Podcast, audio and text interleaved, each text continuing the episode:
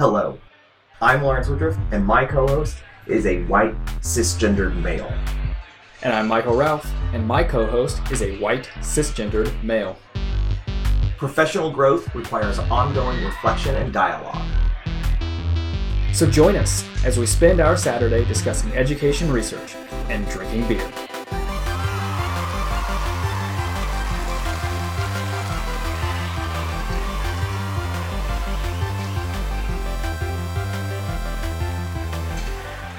Today, we are drinking Death Before Disco Porter from the Left Hand Brewing Company out of Longmont, Colorado. I think I'm getting to the point where I can identify a porter by nose. We've drank we've drank several porters on the show by this point. Like and, and just in our lives in general. Also true, yeah. Uh, I think I I think I'm building a love of porters. Well, I like them in general, so I anticipate liking this one. Mm-hmm.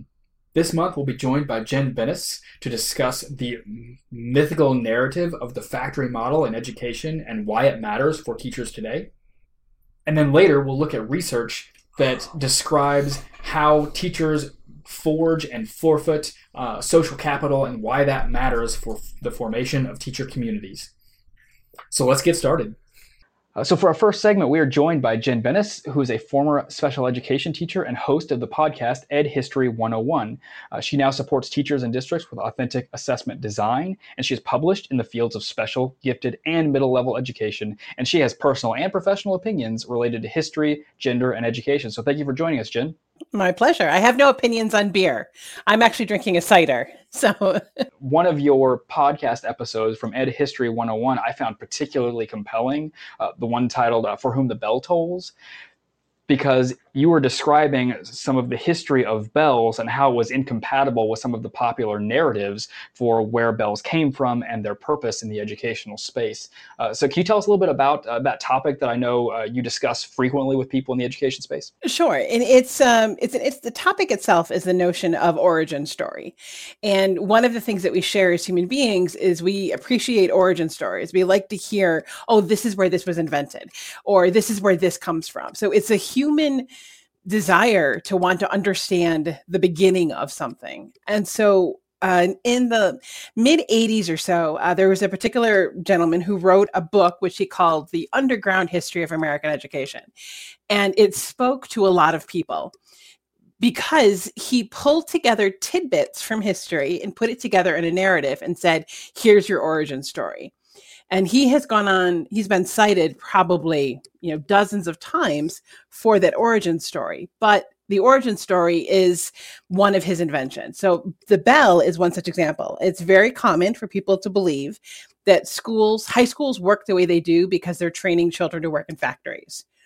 Or they're based on factories. And one of the you know data points they point to are the ringing of bells in schools when in fact bells predate the american education system. They're a form of communication over a distance with large groups.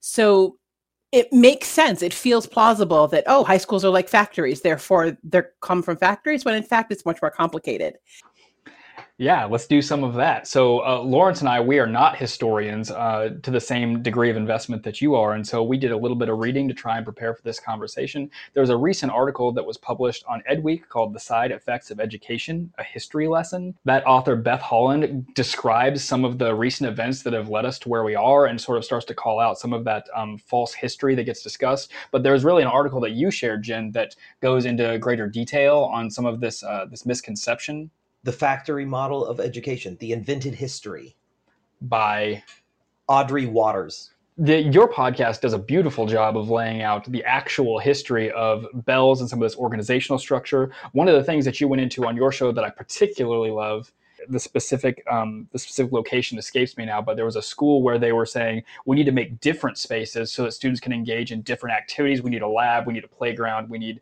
these different places where they can do specialized stuff that you can't do in a general classroom. But we don't have enough space for everybody, so we'll have bells to let students move between these spaces so they can do the different things that they want to be doing. Which sounds like a, a really a reasonable thing to do so that students can self-differentiate and so we can serve everybody with limited resources which is like directly in competition with the this prevailing narrative that you described No, that's a, that's a fantastic summary of it. And I think one of the challenges is there's a lot of anecdotes in ed history. So what you're describing is a particular plan uh, that came out of a school district in Michigan that was dealing with a massive influx of um, immigrants, and so they needed to figure out a way to move children. And at the same time, the it's called the Wirt Plan, or you know, has a few different names, but the uh, superintendent's name was Wirt, who was a student of John Dewey so he was a progressive thinker and part of his plan as you described it was to give students the opportunity to move through their day and would use bells to indicate it was you know this period of the day had ended it was time to transition. But at the same time bells were used in new york city schools you know in the early um, early 1900s as a way to let students know when it was time for lunch time to come back safety measures. So there's always going to be multiple overlapping anecdotes that happen at different times in different places across the country. There are very few things in education that have just a, it started here first and only here. You know, there's only one or two exceptions that come to mind. Everything else, there's pretty much it was here and then it was there and then it was here without those two places talking to each other. Uh, yeah, about that narrative. One of the things that I was thinking about as I'm reading these, like, how does this factory, this factory origin story, become so prevalent. And one of the reasons that one metaphorically, the comparisons, you know, there are comparisons that can be made. And so when you see that metaphor play, played out, your, your mind resonates like, oh, that's a connection I identify. That's a connection I identify. That's a connection I identify. And so it feels like it fits. If we get the history wrong, so that we can create this straw man that we can all rally against, then we overlook some of the mistakes that we've made in the past. You know, they referenced Dr. Zhao again, which was come up on, on our show uh, in the past, but they referenced some fairly recent policy decisions that have gotten made, even as recently like the 60s and 70s. Uh, and so if we say this was wrong 100 years ago, then we don't have to address some of the more recent mistakes that have actually put us where we are now and that's a kind of the idea the uh, factory model the idea the factory myth kind of starts the narrative in the middle. If we truly wanted to go back to the origin story of history of education in america the very first document that says this is what you should do to children on this soil was a letter from the governor of london i believe to the governor of one of the virginia colonies that said when you come across a, an indigenous child kidnap them and raise them up to be christian so the very first document on American soil education was how to eh, directions on how to destroy an indigenous child's spirit. The fact that we don't talk about that and we jump ahead 140 years to talk about the factory model, oh boy, there's a lot to unpack there. It, it seems to me sometimes a debunking is its own it's a, its own exciting notion like this popular popularly believed thing is wrong and i get to be in the out group where i know the right story is sometimes exciting. Why do people resist considering or discussing the actual narratives from our historical past? Like why do people not want to know the truth? Yeah and, and I hear what you're saying about the excitement of debunking, and I completely appreciate and I feel that. At the same time, there's also some tensions around gender and race. I, I'm white. Um, I, write about being a white woman in education. Paul and I talk about it on our podcast. So I am the stereotypical American teacher. I'm a early 40s white woman, went to college 50 miles from where I grew up. My first teaching job was, you know, within 80 miles of where I grew up. I'm her. many times the people advocating the factory model, talking about the change, are men, mostly white, mostly for whom are no longer teaching. So, for yes, there's a part of this piece about wanting to debunk, but at the other time, it's my passionate commitment to recentering the women in education uh, the factory model is a very masculine model. It's very much based on this masculine notion of what school was supposed to be and what it's about. And the people who talk about it are mostly men, like I said. So the idea, part of it is debunking. And the, uh, so part of the reason when people push back against me, and it's virtually always men, when they say, well, no, no, but really, it's okay because there is a bit of a factory model to it. A part of it is them saying, you know, I am extrapolating a bit, but a part of it is their frustration with me challenging their expertise.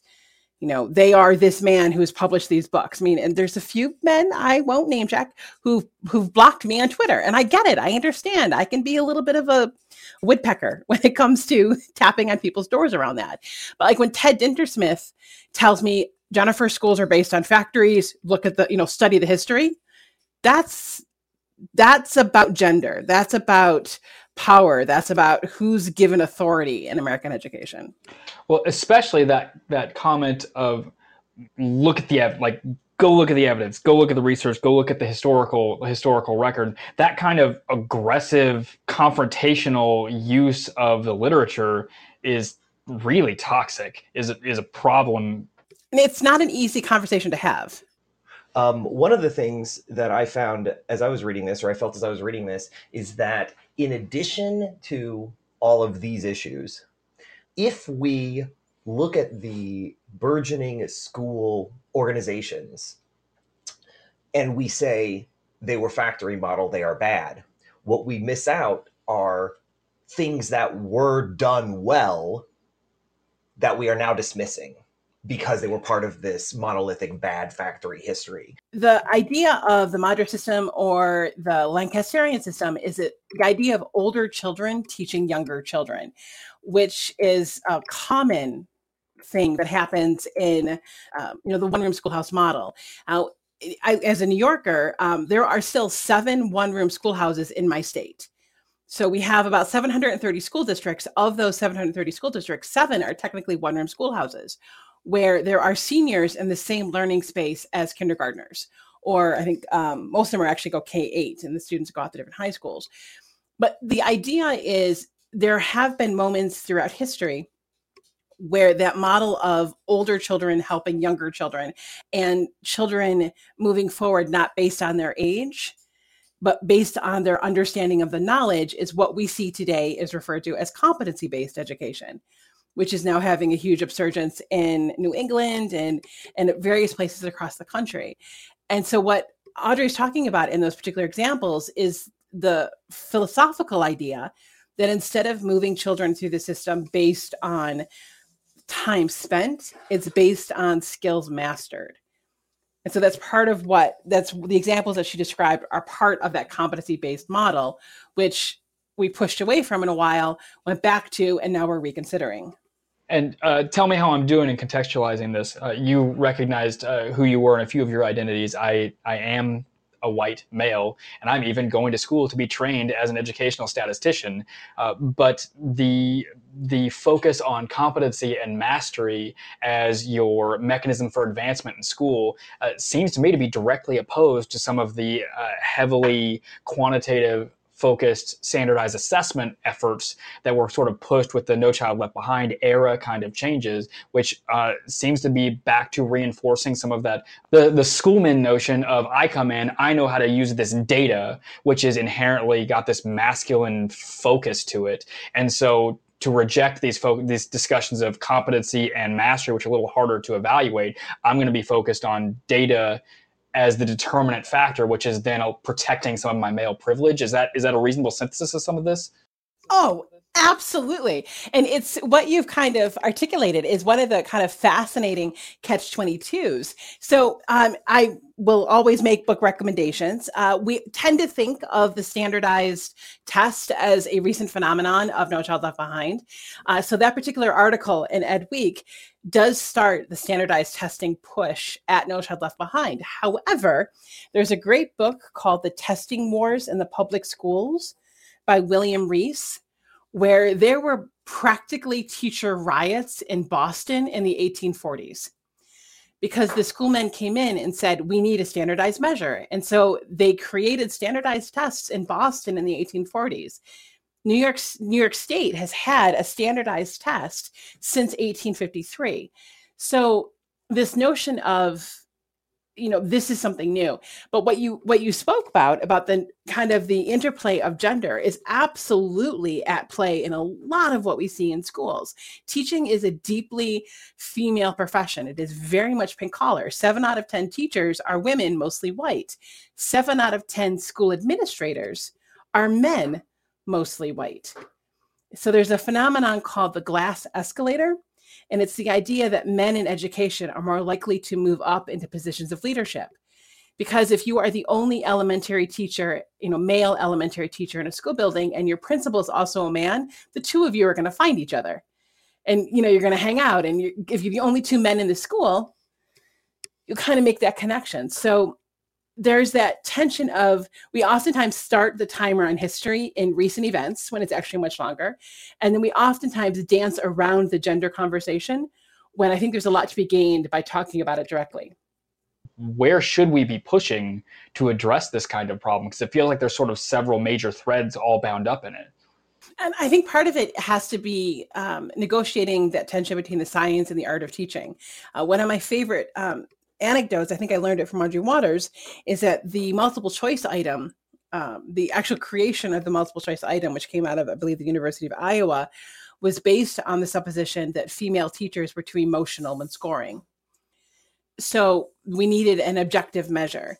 So when we talk about kind of where to go from here in terms of in terms of the gender challenges, it's acknowledging that teaching is both a science and an art. So it's teaching teachers about things like inter-rater reliability, which serves a similar function to a standardized, you know, like Cronbach's Alpha and all that stuff, but it taps into more teachers' professional expertise and less about te- it's so it's more about teachers' judgment and less about the judgment of a statistical formula.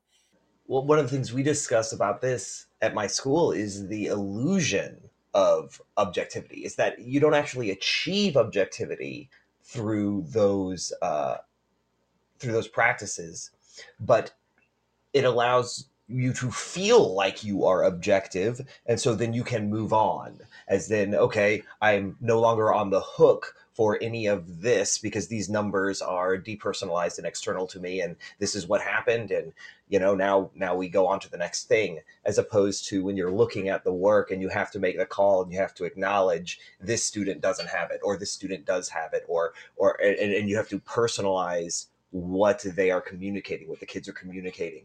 And there's there's a second part of that sentence. It's this student isn't making it, and here's how I know, or here's the evidence I see in their work. So it's me articulating, uh, you know, I believe this student needs more support, and here's why, and here's what I'm going to do, as opposed to, well, the data say this, and so therefore, which, yeah, depersonalizes it and those those the the biases and the mistakes that we make in the item creation and some of the uh, violated assumptions that are along the way as we create some of those statistical descriptors are sufficiently opaque that even if at some level I'm aware that this is not this is not an appropriate description of the student's progress, it's it's obscured enough from the view of others that it just isn't like, oh, look, the, the students from historically disadvantaged subgroups are, con- again, disadvantaged in my classroom, but I don't really know how that happens, and so it's probably not my fault, which is lets you off the hook versus as you just as you say here's how i know why this is wrong where i'm going to make mistakes. I'm, I'm going to get it wrong sometimes and then i have to be accountable for that versus when the mistake is sort of hidden in amongst that pile of algorithms it's much harder to point a finger at any individual place and to complicate it even further, because the average American teacher is a 40 something white woman, and we were a generation of women raised not to see race, which means in uh, the ma- majority of cases, our perceptions of students are influenced by you know a childhood being taught it's not polite to talk about race it's not polite to talk about these sort of things. So it's never you know it's not the idea that this uh, you know objectivity is or working towards objectivity is bad but at the same time we have to acknowledge that the subjectivity of an individual teacher is going to be dramatically skewed by her or his or their background experiences related to race related to gender related to class.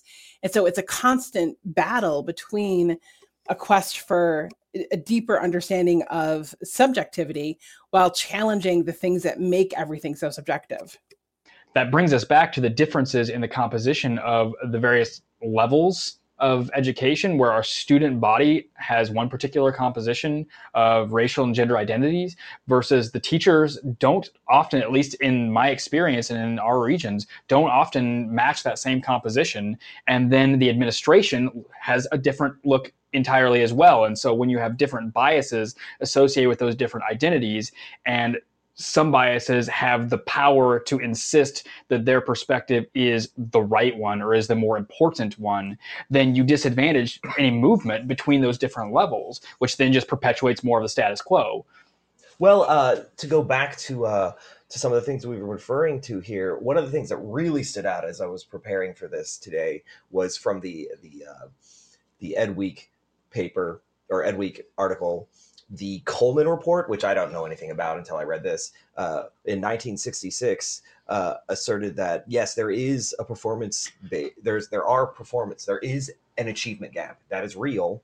So we knew that in 1966, and then uh, only 10% uh, of the achievement gap is associated with the demographic factors, and the rest of it is associated with environmental and societal circumstances outside of the school. Well, one thing to keep in mind is that in 1966, it was still utterly legal for any school district in, this, in, in America to turn away a child with a disability. So in 1966, if a parent attempted to enroll a child who presented as having disability, be it a physical disability, uh, Down syndrome, some sort of cognitive delay, a school district could legally say, I'm sorry, we can't serve you. So in 1966, our understanding of who was allowed to be in American schools wasn't yet where it was going to be after 1975 with the passage of what is now IDEA, the Education um, uh, Individuals with Disabilities Education Act. So the Coleman Report is kind of mirrored or kind of mired within a particular framework of this idea of a gap. And so people will sometimes ask me if it's not the factory model, what is it? And I will offer it's a model of white supremacy and institutional sexism. So when we talk about this achievement gap, part of the notion of the achievement gap is based on this idea the goal is to get children of color to the place where white children are a gap you know it's a space between where you are and where you want people to be Whereas, in part of that, I would offer is linked to this notion of white supremacy that the goal is white kids are good, let's bring kids of color up to where white kids are. Whereas if we flip it on its head and say, if you look at schools, uh, my classic example is outside of Detroit. There is a school that has a rock climbing wall, an indoor Olympic sized swimming pool. Kids take AP, IB. There are more than enough guidance counselors. There are uh, kids get access to hot lunch and cold lunch. Sometimes they have open campus. Uh, they can leave and they can go. There are no metal detectors. There are no security guards. Six miles away, there is a school where garbage cans are regularly put in the hallway because the ceiling leaks. Children have to bring in toilet paper from home. Bathroom stalls don't always have doors because the school made the decision it was unsafe for to have stalls, you know, stall doors in bathrooms. Children rarely get AP; they get no IB. Uh, there is no swimming pool. There is no rock climbing wall. And so part of the challenge is we will talk about these this gap without kind of negotiating that tension that what we're trying to do is while we're trying to close that gap, we are giving white children in suburban districts every benefit after every benefit and taking benefits away from kids of color, especially kids who live in high poverty areas. So it's this constant battle. And so part of what I hope we do when we talk about history is we start to say, let's bring an end to this constant evolution of white parents hoarding privilege for their children you know moving to the suburbs and you know setting up school district boundaries that deliberately avoid housing projects. So part of the coleman report is authored by people who saw the goal as being let's bring black kids up to where white kids are. And what I'd offer is we want to kind of set aside that model and say it's not about bringing them up, it's about equity of opportunity. It's about making sure every child has every single possible advantage while they're in school as opposed to disadvantage. Jen, really appreciate you taking the time to join us. If somebody wants to read more of what you've written or consume more of the information that you provide out there, where can they follow you or where they, can they find the things that you do? Well, probably the best place is on Twitter. Uh, my personal handle is at Jen two N's Binis B I N I S, and I also have uh, a website just with where I have my blog and links to different things, which is just jenbbinis.com. Uh, and then you can read all the stuff I've done to Ask Historians. You can read my book recommendations, there's different posts and uh, various writings related to gender, history, and education. Empower each other.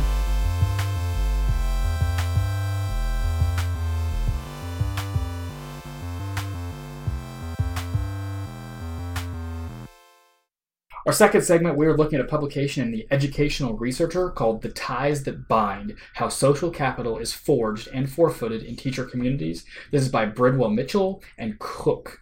I gotta tell you, I'm excited to discuss this topic. I know it's something that's come up on the show a couple of times before, uh, but this was published in 2016, which is not as recent as what we usually discuss, and so we gotta make it especially useful and relevant, apparently. To summarize the uh, sort of approach that this paper was coming from, what social capital is sort of a currency that promotes the exchange of techniques and esteem and resources between individuals in a building, which can contribute to improved practice. And social capital can be generated with relationships both within and outside of the school. And social capital is not evenly distributed within schools. That's sort of where they start. Since social capital is developed through relationships, they wanted to look at all of these different factors that are contributing to the relationships that are developing and being maintained inside a school building. They surveyed a bunch of teachers over the course of three or four years in four different elementary schools, asking them who they talked to and how often they had discussions in that building.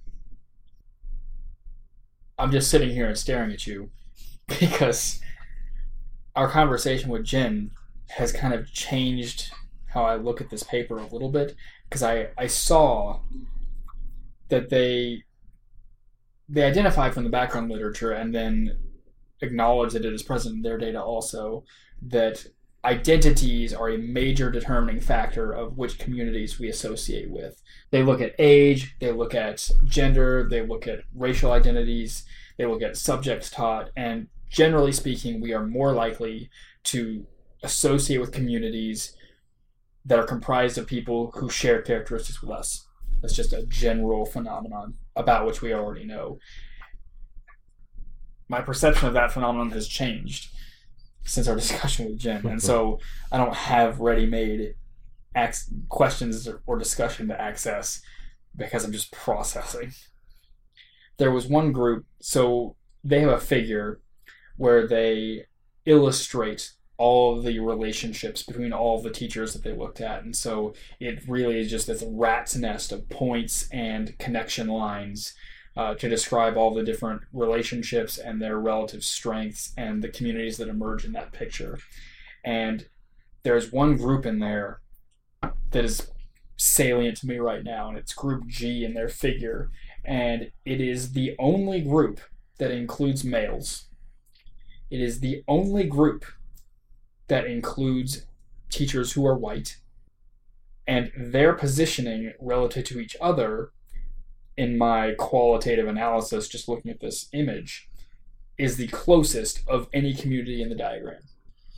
Uh, and that matters because one of the major findings is is that they said yes, demographics of the individuals matter in terms of sustaining a, a, a community. And, and for this paper, they defined community uh, as groups of people that regularly talk to each other. That's loosely. They they did a better job of defining that. But from our purposes, just cliques, cl- clusters of people that work or talk to each other regularly. And uh, they, when we jumped to the end, they found that yes, there's an influence of uh, individual demographics.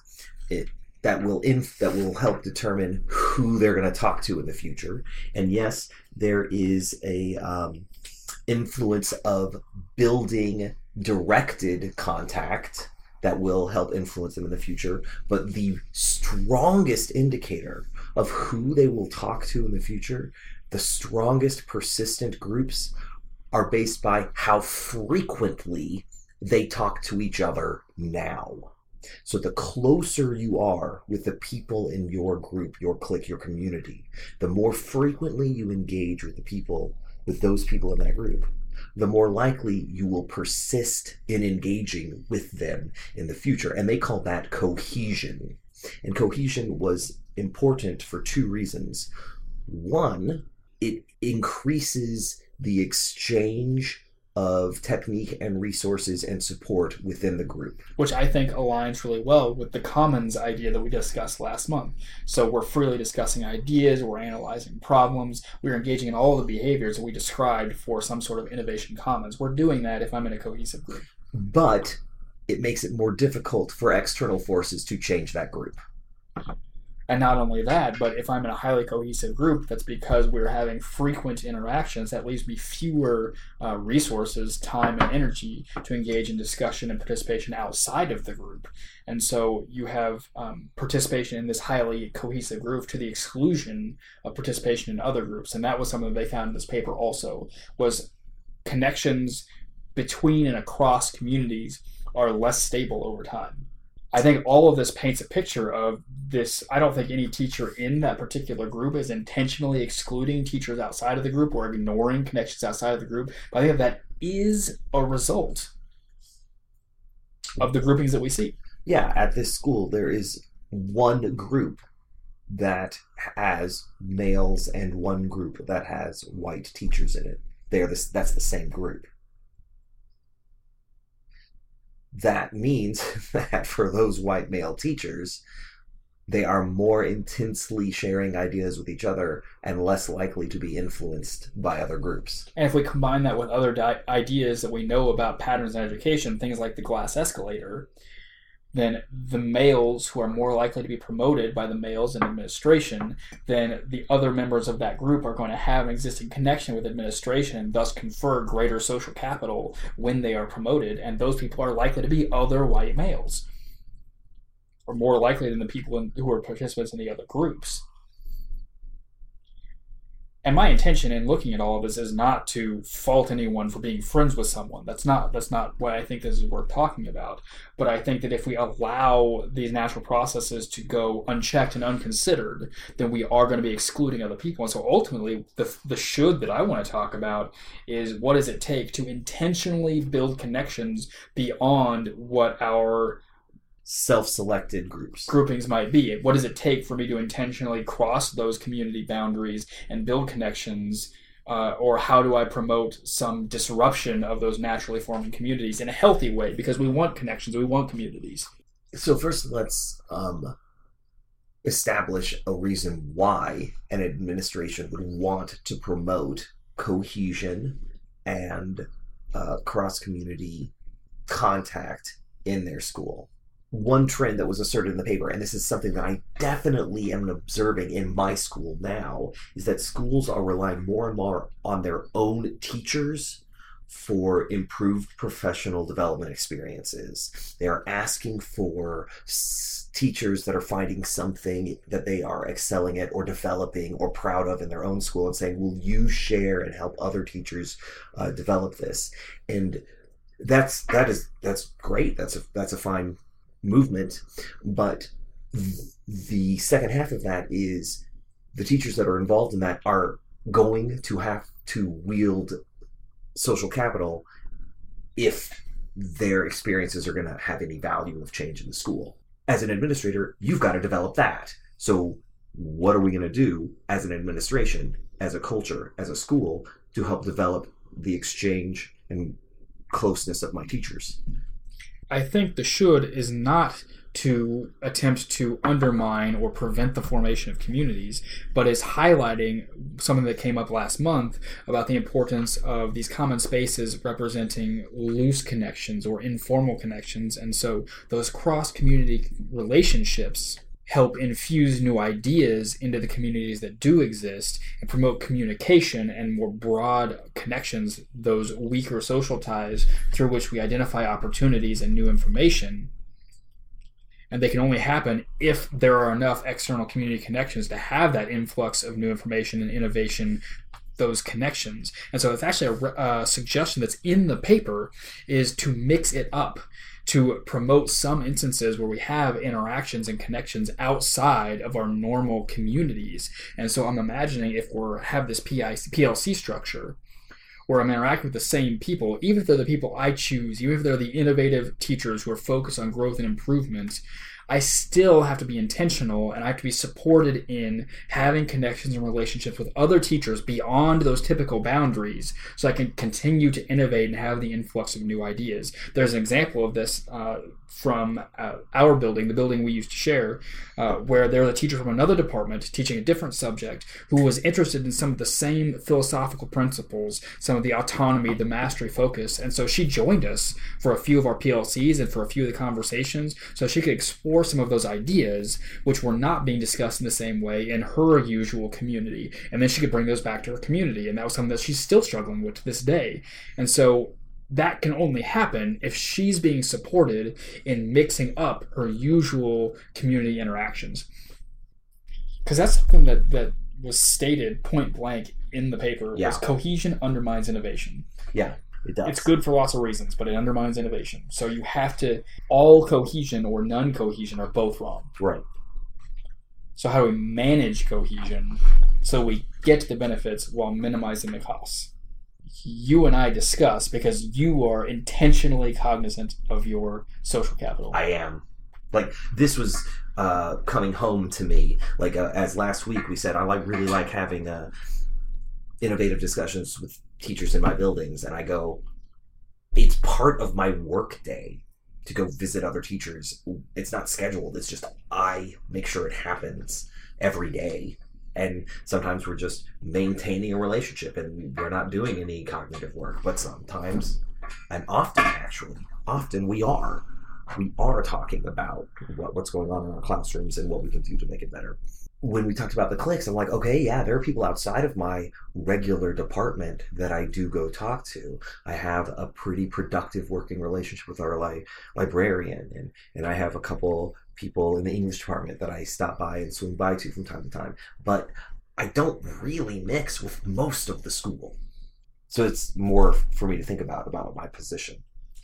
Well, and I think even from that position, there's something else to consider. As we both identified in the open, we we have several dominant identities Mhm. associated with who we are.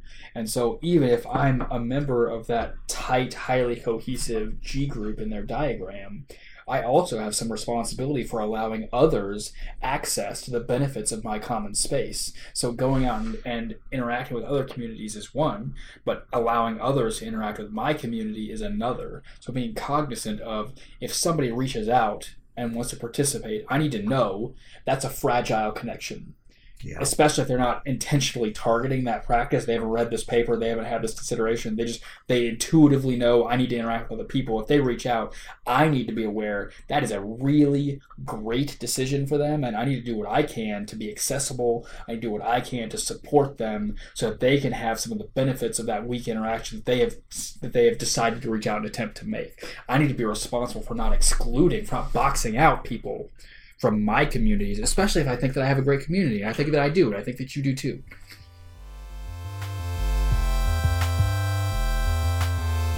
We're in this together.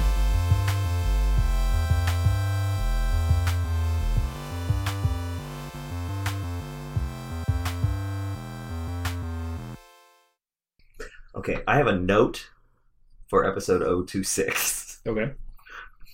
Let Ralph do the overview summary without interrupting him. I'm just gonna put it in right now. Oh, I did. did I? I don't know that I've shared with you. Uh, there's a piece of professional literature. I think it was research and commentary on um, the use of last names as mononyms Oh no! being a mechanism for gender-based disparity in the world. Oh man, I have to right? stop now. It sucks. it sucks. It sucks because because it's the thing I I like, and it's the thing that I've done. Yeah. But uh, it's something in my in my life. There are places where I refer to people by their last names only, and some people I don't. And I've noticed that it's mostly men to whom I refer on a last name basis. Oh. And this piece of literature, well, now I gotta now I gotta heck and find it because I'm Yeah. I, well, I need to read it because, I mean, I I believe about myself that I call all of my students by their last name, regardless. Uh, you sure do. Um, but that So- doesn't mean, even though I But you're doing like a Mr. or Mrs., which is different from being a Mr. or Ms. versus Right. just the last name, which is specifically what this is about. Well, see, but see, Mr. and Ms. also has its own. Well, it doesn't actually, because I had a student who requested that I use the mixed pronoun of of the zh sound, Mhm. zh. Yeah. And so, okay, I did that then. So, um, I guess as long as I'm consistent with their self-identified pronouns and their preferences of pronunciation, For prefix, yeah, yeah. Um, that's not. I that's still not I still thing. need to read it, It's not the thing. but it's Um, not the same thing. Uh, so uh, this is especially for like historical work, like Darwin, Einstein. Those are ways that we refer to people. Franklin But Franklin hits the ear weird. is Rosalind Franklin. Right. It hits the ear weird. Um, and so it's it's a mechanism for um, it's a shorthand for identifying uh, within or without the uh, the Good Boys Club. Yeah. Is sort of how I synthesize this piece, and I do that or did that. It's like oh my gosh, I gotta stop doing that. I guess I'm just gotta stop doing that. And it came up. I saw that come through. I was like, fine, I'll stop requesting that people call me Ralph. I'll stop doing that. Uh, but then I had some students uh, who met me when I first came to KU, and I was doing that, and so they were referring to me as Ralph. I was like, well, I gotta address this, and so I so I showed the literature on the first day of research methods. I showed that paper and was like, some of you, I introduced myself as a couple of you as Ralph. I introduced myself just now as Michael, and here's why: because this paper how Gender Determines the Way We Speak About Professionals by Stav Atir and Melissa Ferguson uh, describe how that mechanism of last name as a shorthand is gender disparate. And so we need to stop doing that. So, so, so don't call me Ralph, call me Michael. And they're like, okay. So we moved on. Uh, but yeah, but like I've that's been my experience for decades, and so like that is directly in conflict with what feels good to me, and so I got to get over that. Um, I got to get over that. That's just that's the end of that story. I have to get over that. Uh, But it made me think of it. So like because you and I yeah. use last name shorthand for each other, and I'm not. I don't know that that means that I need to call you Lawrence always, but I need to be aware. what I'm definitely going to do is any professional reference to you will be Mr. Ralph or Michael. Yeah, that's probably appropriate. Yeah, And then I'm probably going to keep calling you nickname Ralph when when in personal settings. Yeah, Yeah, we're playing whatever. But I'm going to have to in my part of my professional hat. Yeah. In my professional writing, professional dialogue, at, at work when I'm talking about you, I'm going to have to say Michael Ralph or Mr. Ralph. Yeah. Yeah. Which is good for me. And I yeah, we get better. Yeah. we get better, but uh, but it's a source of discomfort. because we have to change. Yeah, I was. and I only had that discomfort because I had the privilege to experience what was normal in the first place. So We'll we'll live. we get better. We get better.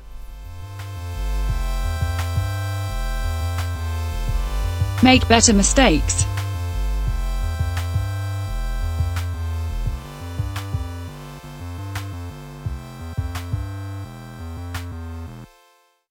Uh, so, uh, are we ready to ask how was the beer? Yeah, how was the beer? What'd you think of this porter? Uh, I felt that it was mild compared to other porters that I've had before. Um, the the front flavor was very muted, uh, but then in uh, what I find to be typical um, porter fashion, there's kind of a bitier end to the flavor uh, afterwards. So it's mild at the beginning, a slight hint of bite at the end, uh, but overall uh, pleasant. Yeah, that uh, is not quite the right word, but the second half of that palate, as it comes in and as you say, it bites it's got some crispness to it, is really what I love about drinking dark beers. It's it's similar to what you get from a stout. I think that this one does it really well because it really focuses on that back half because of the muted introductions, which is my favorite part of the beer. And so I actually I'm quite fond of this one. I like this one a lot. We appreciate you tuning in for yet another month. Remember that all of our references, all the other reading material is available on 2pintplc.com. We can't wait to hear comments from you and suggestions for what we do next month. As you pursue growth Discuss research and struggle well.